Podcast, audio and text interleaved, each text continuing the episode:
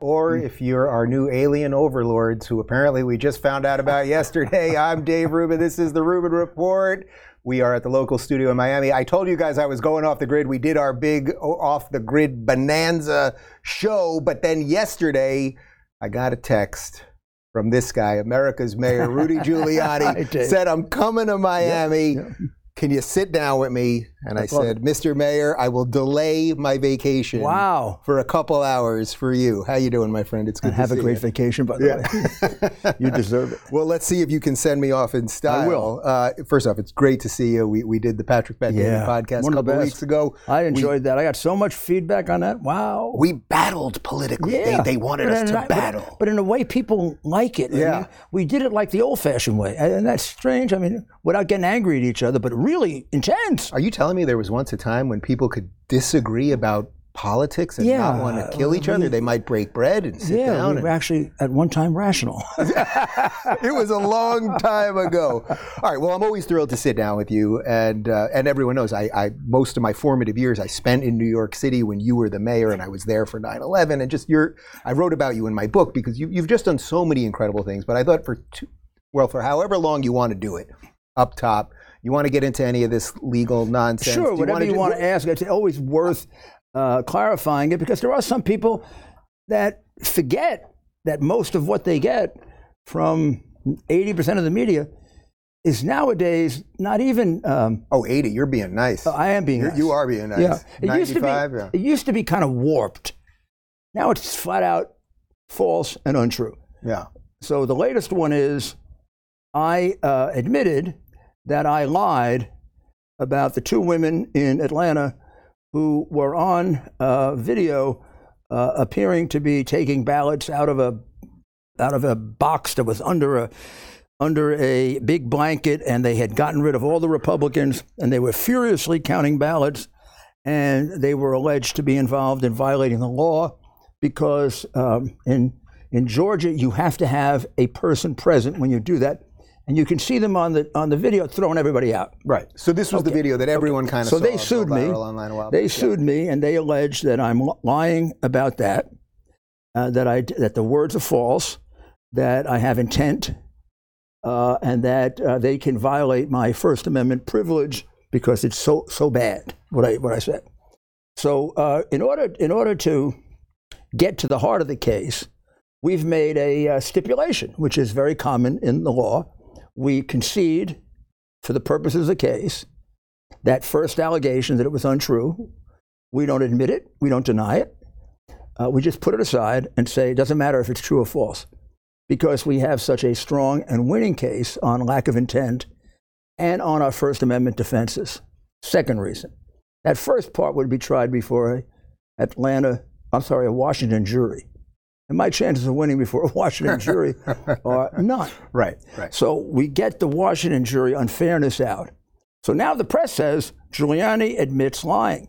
You look at the document carefully, it says this is just for the purpose of that case. Mm-hmm. It's not an admission of lying, it's not contesting it, and I can't contest lying anyplace else in the world. But they don't bother to read the rest of it. Yeah. And, th- and something like this, of course, as a lawyer for 50 years, I've probably done 500 times. And it's well known in the law. It's a stipulation where you don't admit or deny so that you don't have to fight over this part of the case. Even though you think you might win, it might take you so long and cost you so much money when you can win on this part of the case much faster and much cheaper. Right. So pardon my legal naivete for a moment. So what so what do you want to happen next now? So Well, I forgetting get- what the public perception of what happened Well, is. this will permit me to not have to go through a big long trial, and we will get to a, a legal decision on in, ho- in trying to hold me responsible for defamation. Aren't they violating my First Amendment rights? My rights to represent my client and have that position as a lawyer, true or false? See, true or false? Right. Uh, I don't have to get into proving uh, that it was false, which would take a long time. Meaning, just just to clarify, so you have the right to free speech, of course, and you as a lawyer have a right to defend Which goes even beyond that. right? Regardless of whether what they're saying is right or wrong or anything. And we think if we get it out of the biased uh, uh, DC district and we get it up to the more uh, general um, legal principles are applied in the D.C. Circuit. And I also think we got a chance to go to the Supreme Court because it is a perfect example of the censorship that's going on now because I was being censored. So we want to get it on a fast track there. So when you do that, you make stipulations. So we made the stipulation. The lawyers did it in the language that's been a hundred times, never interpreted that way. And of course, the fake media immediately says, Giuliani admits that he's lying. Well, Yeah, I I'm, mean, not, that- I'm not lying. I didn't admit it. Uh, I didn't even admit it for that case. I just didn't contest it. And I have to tell you, I'm proud of myself. I woke up this morning, I saw it in the newspapers, I put it down, and I went back to sleep. Yeah. well, the funny thing is that I saw, I think we texted, and then literally it was like five minutes later, I see the headline. What I'm trying And I'm like, oh. I'm trying to go off for August. Why do I, why am I getting? But then I was like, wait, why am I believing anything Of course. that the media Of says? course, and of course, it's a perfect day to run this because Hunter Biden is totally falling apart. I mean, right? And they always look for something. Now, if something even better comes along where they can try to bury it, they'll take me out and the aliens, that the aliens. We got non-biological humans or something crashed. It's very exciting. You and we got something Can't surprise you. I mean, you, you live in New York City most of your life. Aliens, like I saw Men in Black. Come on, I, think I've met them. you probably. did. and in fact, some of them might do a better job in the White House. Well, that I have no doubt about that. Anything else you want to say just about the last couple of years of like just the No, but- but it- I'd it- rather it- get into your career and and Yeah, I would. I would like to say about the last couple of years that we can't laugh about it. This is extremely serious. And when uh, some of the candidates uh, uh, tell you that this election is truly about saving America, they're right. If we don't get this next election right, we officially become a fascist country. If we aren't that right now, So, h- how worried are you that because Very. so much of the, but because so much of the what happens electorally is left to the states, that certain states like Florida, where we are, we have airtight elections. I think I told you this when I saw you. It Yeah. was such a pleasure to vote here. Show my ID, have them match it, walk to the box, a guy standing there, get a piece of paper, put the, like it. It was so perfect, and contrast that with Los Angeles, where I walked in. I tried to show my ID just out of force of habit. The guy goes like this. So, how worried are you that no matter what we do right in certain states, that the three or four states that are purple or blue that really matter, it just won't make a difference? very. In fact, I think at this point, every, anything can change. That would be the only way we, we lose. And now I'm not just talking about my candidate, uh, uh, Trump, or DeSantis, or who knows, uh, Tim Scott, or I'm talking about Republicans will win this election because there's more to come out. And now the floodgates have opened. I don't see how they close it.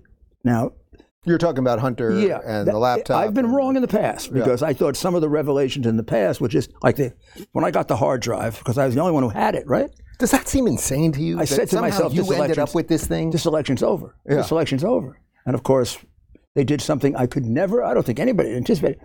They did a total censorship on a piece of evidence that the FBI had validated eight months before.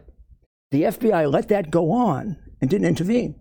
The FBI watched Joe Biden go on national television during a debate and say that Donald Trump and me, Rudolph Giuliani, were Russian pawns. They knew it wasn't true. Eight months earlier, they knew it wasn't true, and it, they did nothing to correct it.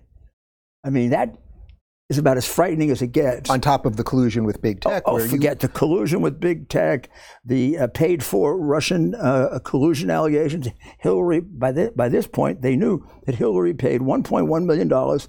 In essence, write a play, right? Uh, How do you make up a story? I I do want to get into some of your past history, which I think led you to being able to do these fights and wake up every morning and read something stupid and then go back to sleep. But it, it must do something to you. It must upset you at some level. It does. personally. In that, in that, if we were to, if someone said Rudy Giuliani in 2003 in America, you were loved by everybody, and now they have framed it. I know plenty of people that love you. I love you. I know what you did for that city and for this country. But they've, you know, created a caricature that is disconnected from from the person that I know. I don't know how to describe this best, David. Most of the time, it doesn't bother me. Like today, it didn't. Today was a good day. I saw it. I almost I laughed at it. Some days, some little thing that they misrepresent about me will get me all upset. Yeah.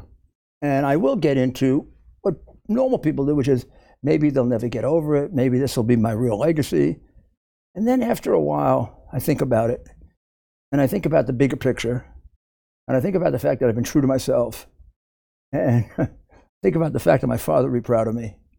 And I say that's more important. That's eventually going to win out. If it isn't here, it'll be in heaven. Yeah. And, and I do feel proud that I'm doing the right thing for my country. I'm also proud of the fact that if it wasn't for me, none of this would be out. When I listen to them debate this, Yeah. I sometimes say to myself, wow, they would have known none of this Yeah. if I didn't put out the original information way back in 20, uh, 2019, early 2019, when I went on Hannity's show and went to John Solomon and said, look what I have. I have a bribe, the one we're talking about now. yeah. I have a bribe from Mykola Zlochevsky to Joe Biden. Would you believe he's a crook? And I produced the witnesses. You go back to my third podcast, it's a live interview with Mr. Shokin. The, uh, you don't have to go through all these shen- shenanigans. You got the prosecutor telling you he fired me because I was going after the, uh, the company and his son. Which Biden has basically admitted to while he was VP, right? Right, except he did it because the guy was corrupt. Right, right, right. There right. is no evidence in the file that he's corrupt, and the press very, very corruptly avoids a actual recording between Poroshenko and Biden, in which Poroshenko tells Biden that he's going to have to make up the corruption. And, and do you know that Biden approves the new prosecutor? How does Biden get to approve the new prosecutor? It's How does the incredible. president, vice president, approve the new prosecutor if he isn't involved in a corrupt scheme to make sure the case is dismissed? Also, I'm fairly certain, I'd have to check in the Constitution, our vice president doesn't have the real authority to be deciding who prosecutors are in other countries. Or even in America. Or even in- right, exactly. Or even in America. I guess maybe a little bit with the attorney general, he can offer some insight. Right. Are, but are you worried that no matter how, like after the years of this, and the lies, know, and more lies, and censorship, that you'll swim and you'll swim upstream, and the machine just has a way of convincing people that up is down and left is right, and two plus two is five. Yeah, I am worried about that. Sure. Two two very odd things happen here. One good and one bad, I guess. One is I would say I could locate maybe five instances in which we've either I've come across or somebody else has a piece of information that at any other time, in any other place in American history, would have destroyed a candidate. And all of us sitting around, people like Steve Bannon and uh, uh, people like Dan Bongino and people like you and people people who are knowledgeable would say, "Wow, this is over. Mm-hmm. This is over," and it wasn't over, right? Yeah. Or on the other hand, we would have looked at Trump and said he did something either correctly interpreted or incorrectly interpreted or exaggerated, or we would have said it's over. like after January 6th Right. everybody thought he'll, he'll never he may he may resurrect some of his reputation because it's probably exaggerated somewhat he'll never be able to run again now he's leading everybody Right, right. Do you find him? So you know, I, I supported him and I've interviewed him and I'm friends with the kids and and I like him. I happen to love DeSantis right now. Right. What's going on here in Florida, of course. Fair which, enough. Which we already did that game and we could talk about a little bit if you want. Um, do you find just in terms of being legal counsel for him that because of his I'll say anything at any time and th- does that make you pull out some of the hair that's left?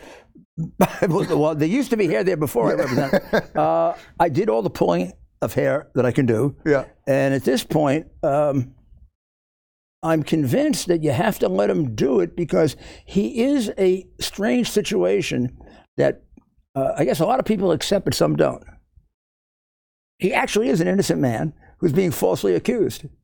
And it, the frustration, now having gone through a little of that myself, Yeah. not at the level that he has, but that went after me for two years, uh, took all my documents, took my iCloud account without telling me, listened to three years of my conversations without my knowing it. Uh, it does produce a certain reaction that nobody's going to have until they go through it. Yeah. So I think, uh, so I give him the benefit of the doubt. I also have seen how somehow what he does works out. And maybe he's wiser than we are. I don't Right. know. And maybe that's what produces the personality well, you can't get him down.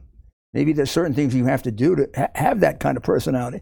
Because this man should be crushed uh, if he if he if he were any other man. Right. Uh, the things they've done to him are And by the way, I have nothing. I have They're nothing but admiration for that. they're un, they're unreal. You know, when I when I interviewed him, I asked him about this, and I, it probably relates to a little bit of your trajectory as well. But when I would watch, and I remember watching these things in the late '80s, '90s, watching him on Phil Donahue or watching him on Oprah, you know, his affect was very soft. Mhm. There was a very pleasant way of doing everything, and, it, And he's like a warmth personally. and everything else. Right from the times I've met him, yes. Uh, but then I think the, the machine hits you so hard, you start becoming more gruff, you start becoming whatever, and, and then I think that leads to this. So I do give him a long leash on that. I would say it's sort of like you. You you were on Seinfeld, my favorite sitcom of all time, in what 1994? Four. 94. Oh, you Uh, weren't even mayor yet. You 93. were about it was the right. day. you It were, was the morning after I was elected. is that right? I had no sleep. So you- oh right, because the episode it was about and it was going to be either me or Bloomberg. The way the way uh, the way he did it, he th- he had that written in for whoever the mayor was. wait. You were Bloomberg? Was it Uh, Bloomberg? not then, or Bloomberg. not Excuse me, Yeah. David Dinkins. David It was Dinkins. either me or David Dinkins. Right, thank God it wasn't David. Yeah, again. yeah. You really. You Whoa. I, we, there were a lot of Rubins that lived in New York City those years. They've all since fled. They stayed for you and then got out. But but my point is that that someone like you, you were on Seinfeld, the number one sitcom in the country Right. in 1994, and it's like they would, Hollywood would not do something with you now. now. And it's the same thing with Trump. He was in Home Alone 2, and now they edited his scene out when they put it on How about I, I hosted Saturday Night Live? I was on Saturday in Night Live drag. nine times, nine times, and I hosted my own show. It's crazy. Now, if they put me on, they they'll get fired. That'd be it. That'd be it. So all right. So let's let's move on some, from some of the legal stuff. Um, we're here in Florida. You're you're sort of part time Florida, New York. I am right? right. I have a, I have a, a condo in Florida, and I come down as much as I can, which is less than I'd like, but I love it here. Are, are you kind of blown away at the comparison between the two places right Hundred now? It's really ridiculous. I mean, there's no comparison between uh, how much nicer it is here, and during the pandemic is what really did it. Yeah. I mean, you, uh, in, in New York, you felt like you were in some form of East Berlin, including right to the point of from the old Nazi movies. Where are your papers? Do you have papers? Please show your papers. You cannot come in here without your papers. Literally, yeah. Here, you walk in. I'm looking around for my papers. The guy would say, "You, did- you, you come on in." Oh wow, we're in America again. Uh, luckily, we didn't put our life at risk by coming across the, the border like you did between East and West Berlin. Right. But I mean, it, that I think for New Yorkers particularly, and that's why so many of the people that come here are New Yorkers. That was like a, that was like a mind blower. I mean, it just like here we are in in oppression, and here we are in pretty much an open society, and they're losing less people than we are. Something's wrong here. Were you in New York City during? For, so you were basically there for all of. I was for the basically there part. for most of it. I couldn't get out. Yeah. And that's how I started my podcast. That's how I started my radio show. Yeah. Um, I started my podcast on my own, really on a thought that I wanted to have one going for 2020 when Trump was running. And then John Catsimatidis took over ABC, who's been a friend of mine for years, and asked me if I wouldn't do a pandemic show. So my original radio show with Dr. Uh, Maria was about the pandemic because she was an expert on it. And then it spread out into everything else. So you're in New York City. We have our summer of love, riots, everything else, and which uh, shocks the hell out of me because I was a mayor who took over a city that had had two major riots, including a pogrom. Yeah. And I vowed no riots. I put a whole program in place that I borrowed really from a report that was done for Governor Cuomo. Put a whole program in place on how to prevent a riot. Since the day we put that program in effect, there's been no riots until then. So, um, no riots under any Republican mayor. First riot under a Democrat mayor. And we go 20 years without one. What were some of the things that were? Well, the first, the most important one is the thing they violated right from the beginning. You you deal with the riot if you can, even before it starts. Mhm. So the idea is, when the guy throws the first rock, arrest him. The Dinkins idea was cooling off period. Mhm. Let him throw a couple of rocks. If you arrest him, you're going to create the riot. Let him bang up a couple of cars, maybe even bang up a couple of people. But don't show too much police presence and don't get involved early because you'll make the riot worse. My theory, based on thousands of years of criminology and having been in the field for 40 years, Yeah. is you deal with the smallest possible act and it doesn't escalate. You show them you're serious, and that's it. So the guy throws the rock, arrest him, off. Next guy breaks a window, arrest him, off. Third guy spits at a cop, off. Your riot's over. I've never had one. I did that 30 times, never had a riot. And of course, people said you were mean and blah blah blah. Yeah, and they- I also it, would have the city was flourishing. and I would have, and I had no fear of having cops in riot gear, because uh, th- uh, cops in riot gear do not create riots. Cops in riot gear scare the living daylights out of the rioters, uh, and they tell you we're going to be serious. yeah. We're not fooling around with you. And uh, I'm not doing that to be nasty to the rioters. I'm doing that to save the property of all those innocent people that are right behind them, who lost billions of dollars in property, 27 lives, and uh, nobody's been prosecuted for that. Meanwhile, they tortured the January 6 people, literally tortured them, and uh, they killed nobody. In fact, they got killed. Yeah. yeah. So, what would you do right now in New York? We, we've talked about this a little bit, but I think it, it's worth repeating because New York, I go back now, go to Midtown. It's sad. It's depressing. smells like weed everywhere. I'm not again. I'm for basically for legalization of marijuana, but but just the, the it, there's no business people anymore. It's everybody's wandering around in a hoodie. Nobody. There's no people Yeah, dogs, doing are, anything. dogs are, are dying of drugs yeah. because there's so much drugs they're left on the ground, and the dog licks it up, and the dog gets a seizure. I mean, Seventh Avenue by uh, you know below Forty Second, Right. which was the the fashion district. It's just there's just crack addicts. Well, you, you, everywhere. you know what happened? New York City combined two things, or maybe three things, where it is very weak. All democratic cities are. Uh, first of all, they tried to put together a very complex system. Please notice anytime Democrats try to put together a complex system, they fail because they can't manage. They're ide- idealist, i- ide- ide- ideologically oriented. It's like when Obama started Obamacare. Remember, the computer went down for three months. Right. It sounds good. This is what they do. They don't concentrate on things like that. Yeah. So they were going to set up legal, very well inspected centers for legal marijuana with a limit on the amount of marijuana and a certain amount of a certain amount of uh, of uh, vetting as to who gets it, so you're not giving it to addicts. They took so long fighting over how to do that, about three years, that over 1,000 illegal shops set up in between. The people are half in confusion as to whether it's legal already. Mm-hmm. It is legal, but you can only buy it from a from a state store. Even though now, if you go to New York City, the, the shops are all over the, The place, shops but there, don't you don't know but what they're is what. selling it illegally. Right. Right. There are only eight legal ones. There are 1,200 illegal ones. Wow. So look who's winning. Yeah. Second, in those illegal ones, nowadays a new thing happened they didn't anticipate then, called fentanyl. Mm-hmm. You go into one of those shops, you're taking your life in your hands. They don't even know they're giving you fentanyl. It could be slipped into marijuana. It could be slipped in. People, people like to uh, buy uh, uh, off the counter or illegal uh, Percocet Mm-hmm. or oxycodone, or they think they're getting a prescription know what drug. they're buying. shouldn't be using it, but still, they don't think they're using fentanyl, and boom, they're dead. So we have a disaster now. Uh, w- we have an epidemic of drug use at this point. And um, it's not so much that we legalized heroin, we completely ineffectively, inefficiently, grossly, negligently implemented it.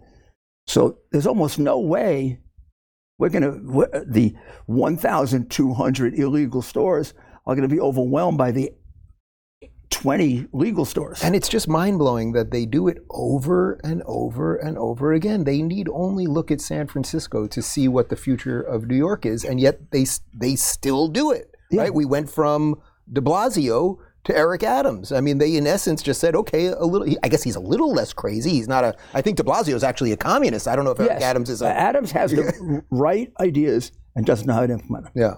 He's got the right ideas, and two things prevent him from implementing. One is he gets frightened by the by the lefties; they can intimidate him. And number two, he he's just not a manager. He doesn't have the talent of being able to execute or think things through. Like, how do I get those licenses out faster? They, they also decided they wanted to give the license for legal distribution to ex addicts. They thought that was a nice symbolic gesture. Uh, right, right. But now you got to check the background of all these addicts. It takes a year. And I'm not, not, not so sure the best thing to do is to give it to ex addicts. Yeah. addicts, ex addicts are wonderful if they remain ex. How, how do But you, half of them go back. so because I know you have you're you're a conservative in certain senses. Obviously, you're a Republican, and, and at one time uh, were running was running for president Yes. as a Republican, and you were mayor as a Republican. Uh, but I know you have some libertarian beliefs as well. You're, do. You're, cer- you're a little more liberal in certain things. In terms of marijuana, then what? I I don't want to get too lost in this, but like, what would your policy be if you were mayor now and you see that there's this problem with this? You want people to be able to Wow. have individual autonomy. H- how do you balance those things Yeah, I think they, in a city you know, of eight million people? So now we're not in a perfect world anymore. I mean, eh, could you have started this right and make it work? Yeah, you could have. Uh, you would have to have invested in enforcement. You'd have to keep the mob out. You'd have to keep. You'd have to have put in. Oh gosh, like we did for um, private carting. Private carting was controlled by the by the mafia. Took a lot to get but then we put a commission in, fe- in effect. We checked everybody, and now it works seamlessly it, th- th- letting the illegals take over, you almost have to start over again. Yeah. You- You'd have to make it illegal again, get rid of all of them, and then start a new system. Do, do you think there's enough? I don't know if this is the word. I don't want to say good people, but do you think there's enough true New Yorkers in the sense that you and I know what that means to fix what's going on there? Like there, I don't see another Rudy Giuliani that's going to do it at a political level, or even the people there anymore. They, you go to New York, it doesn't feel like what what we know New York was. I don't think that's a question we can answer until somebody tries to answer it. Because if that same question were asked in 1984, 85, 86, a lot of people would have said, a lot of people have tried, nobody succeeded, Yeah. it doesn't work. Um, my answer is, and probably because I still am an idealist, yes. Uh, there is a conceivable person and then change of opinion on the part of New Yorkers that could bring it about. Now, a bit of good news you look at the last uh, gubernatorial election, even the last mayoral election, where Adams beat Curtis Sliwa. Curtis did much better than the usual Republican, probably as well as anyone since Bloomberg when he was a When he was a Republican, right? Uh, Zeldin, who ran against my son in the primary, that was a good primary. My If we son, didn't, if we didn't take 500,000 sane New Yorkers to Florida, he might have done it. yeah, Uh, but Zeldin ran a race where what was he five off? Yeah. Five off's not bad. Yeah. Plus, we won all of Long Island. So, yeah, I do see. I see the state possibly changing. I would not initially give up on New York for a Republican candidate this time. Wouldn't put it on a top list, but I wouldn't put it where we usually put it, which is pay no attention to it. Watch it for a while because it almost elected a Republican governor. Yeah. Um, if you could get New York back, the state back, you could start create the groundwork for getting the city back. So no, it's not impossible, but very, very hard and a long shot.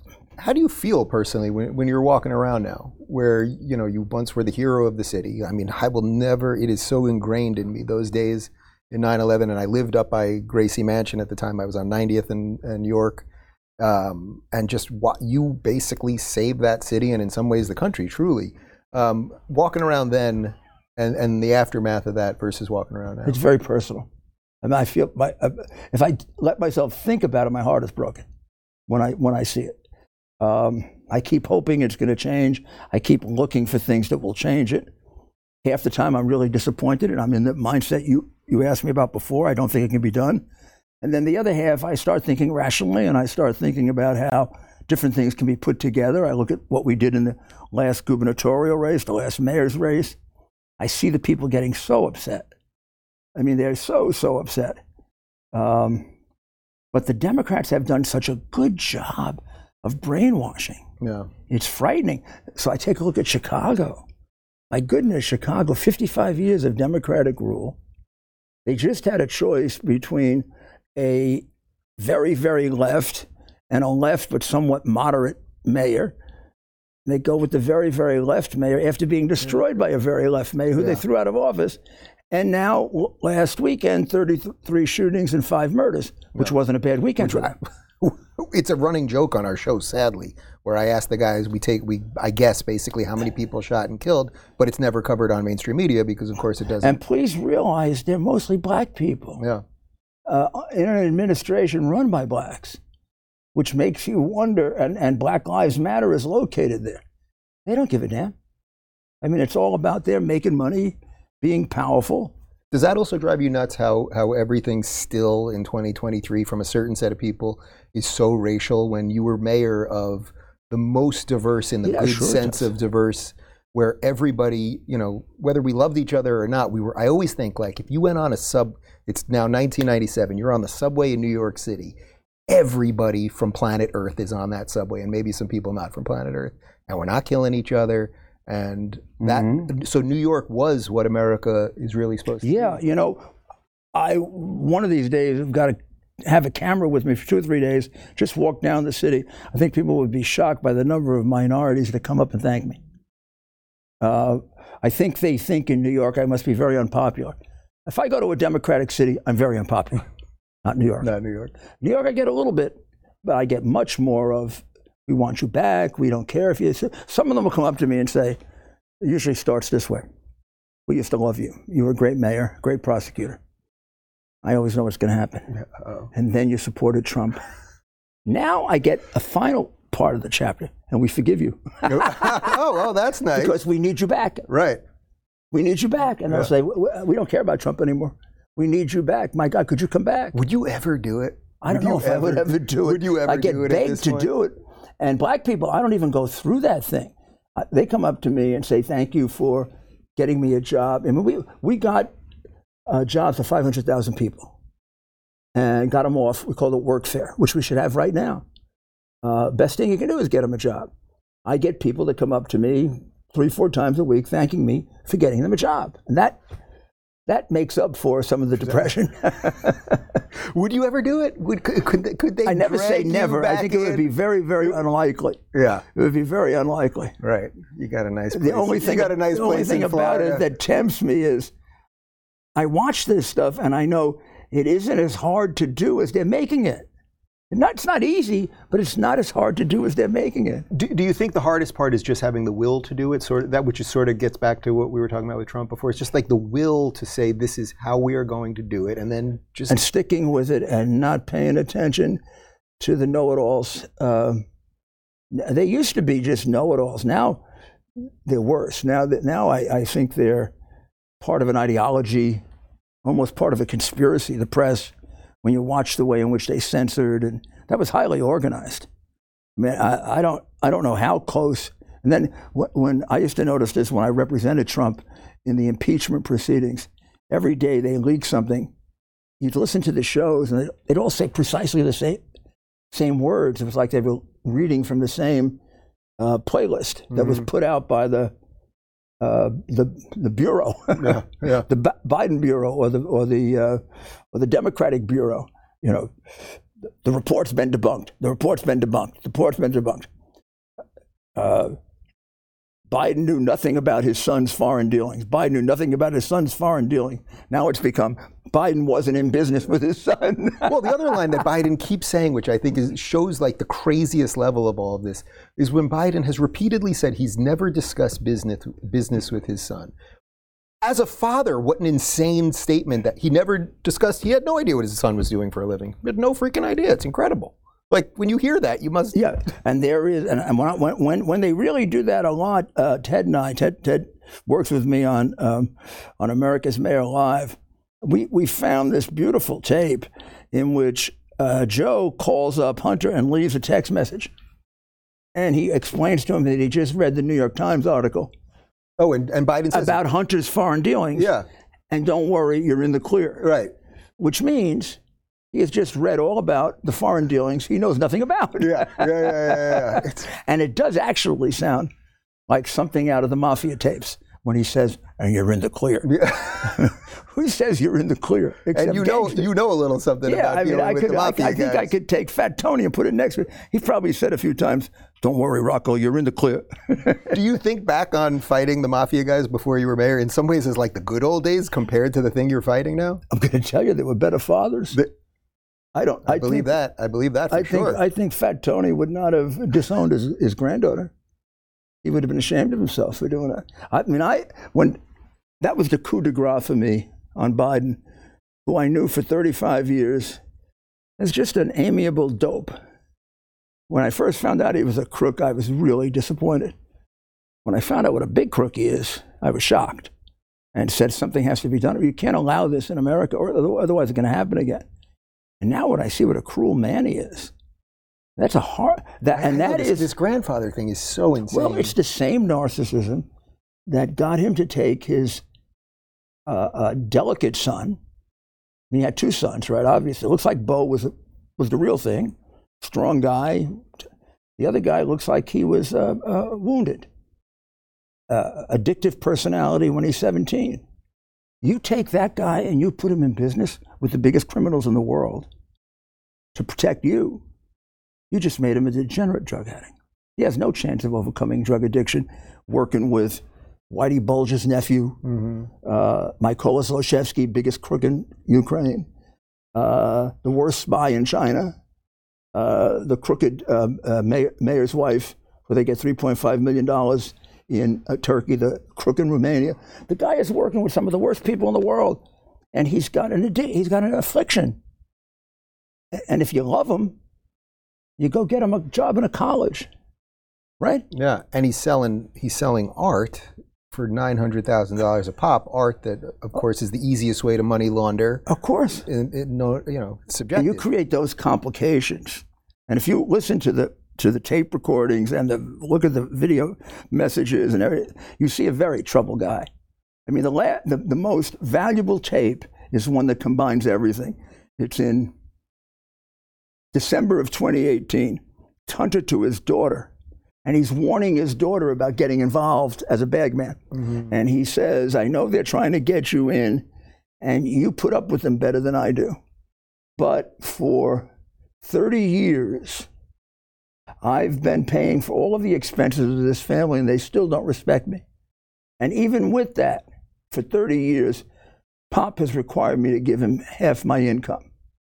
Now, you got two things there, right? You got the bitterness. Right.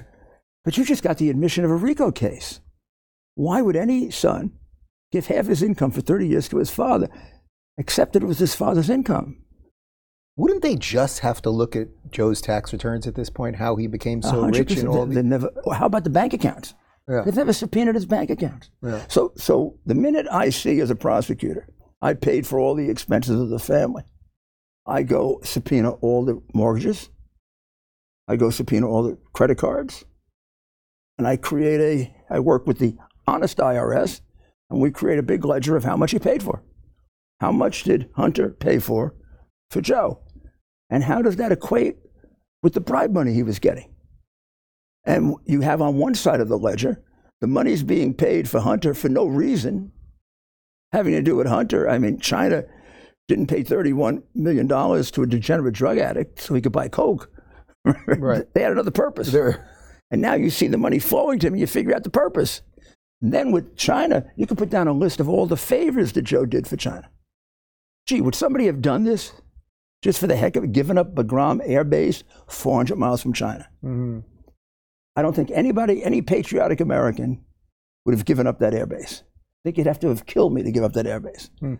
400 miles from China, when we know that China may possibly go to war with us one day, and we're right on their back door and can bomb the living daylights out of them if we have to.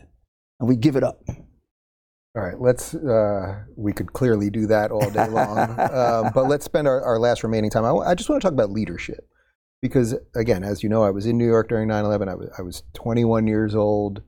Um, it was formative for me. It was formative for you. But I remember being in that city and just watching you. We've discussed this before, but that the only thing that felt sane basically was that you were out there and doing that. And I think your career and fighting the mob before that, all that obviously led to it were, were what level of um, were you ready? Like when you when you realized what was going what was happening on September 11th? Yeah, not ready for it, but did you feel I'm I'm supposed to be here right now? I'm supposed to do this.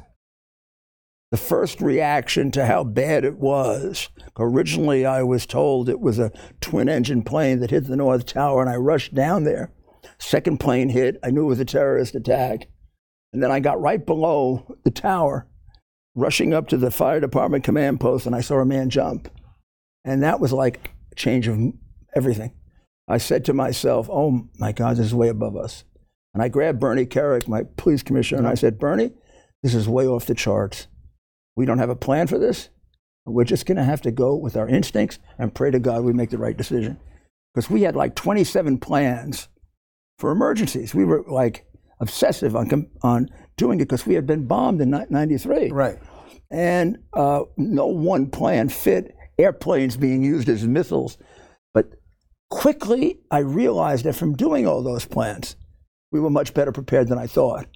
And eventually, I got to the point where I felt like by no means were we perfectly prepared. By no means did we do it perfectly. But it was good that we were the ones there because we probably knew it better than anybody else. How aware were you that there were cameras with you and that you had to maintain a certain layer of confidence? Because that's what it was for the city. That every I time, just assumed- because they were yeah. they were basically you were. I remember you going down the street, mobs of people around you. I remember Kerik there. And you Very- were you were always focused and calm. There was no sense of like, oh, this guy doesn't know what he's doing. As we're literally thinking that you know there's more 100%, terrorists on the 100% way. aware of that. 100% aware of the fact that people were going to watch me and they were going to react based on how I reacted. And when I would find out that a good friend of mine, or pretty close to a best friend of mine, had just died, I would say to myself, I'm going to think about that tomorrow. And I remember uh, being told about Father Judge being dead, the first one. And I could feel tears coming up. And I said to myself, not today, not today. Only break in that was uh, at the first or second press conference, after we finished, um, one of the reporters, uh, Marsha, asked me, Did you hear the tape of the woman on the plane going into the Pentagon talking to her husband about their slitting, people slitting throats? It, he, she was talking to the Solicitor General. Hmm.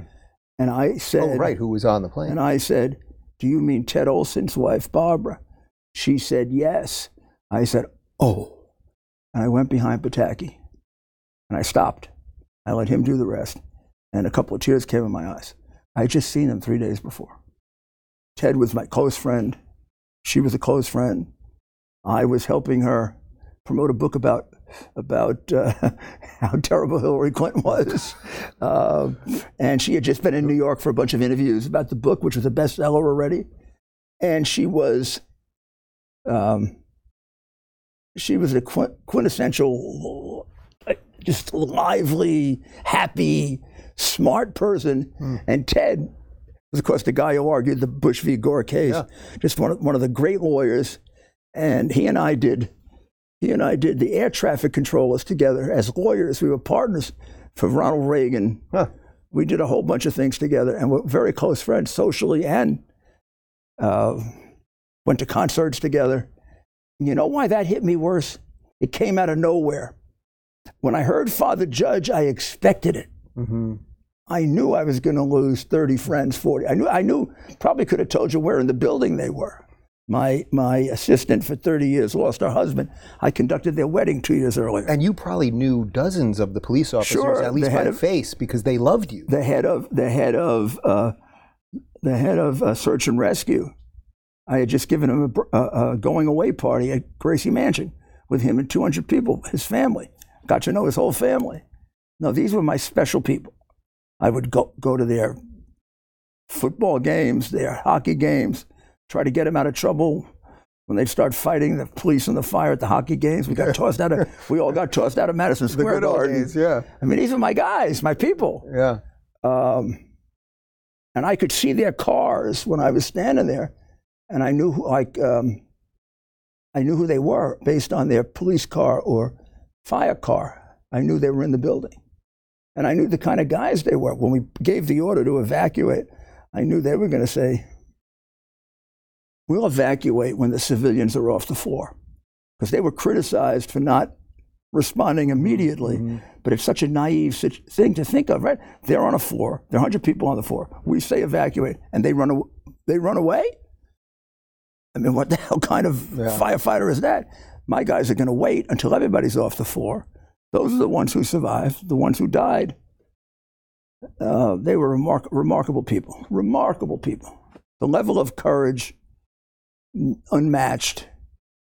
And somehow, even though it's a great tragedy, that feeling of courage Mm-hmm. elevates you. Yeah. Well, that camaraderie that the city It had elevates you. It makes you feel like there's a standard you have to reach. And I guess that's another reason why I don't care what they do to me, as long as I help save my country. It doesn't matter. I mean, if I can, if I can, if I can get out what I know about how they've corrupted this country, and it turns that around, it'd be worth whatever they do to me. Mr. Mayor, I don't know that I could possibly end a show better than that. And as my last thing before I go off the grid, w- what a pleasure to be with you as always. And I thank you for Well, your for me too. I, I, I, you're, you're terrific. Listen Well, to you all the time. Listen, stay in Florida. I'm thinking I'll- about I'll it. work- I'll I'm work on you in thinking the about cabinet it. I'm thinking about it. It's Good to see you, my friend. Great operation here too. Thanks. Thanks for tuning in to the Rubin Report. Don't forget to review, share, and subscribe to this podcast. If you're looking for early and exclusive content, you can join me on Locals at rubinreport.locals.com.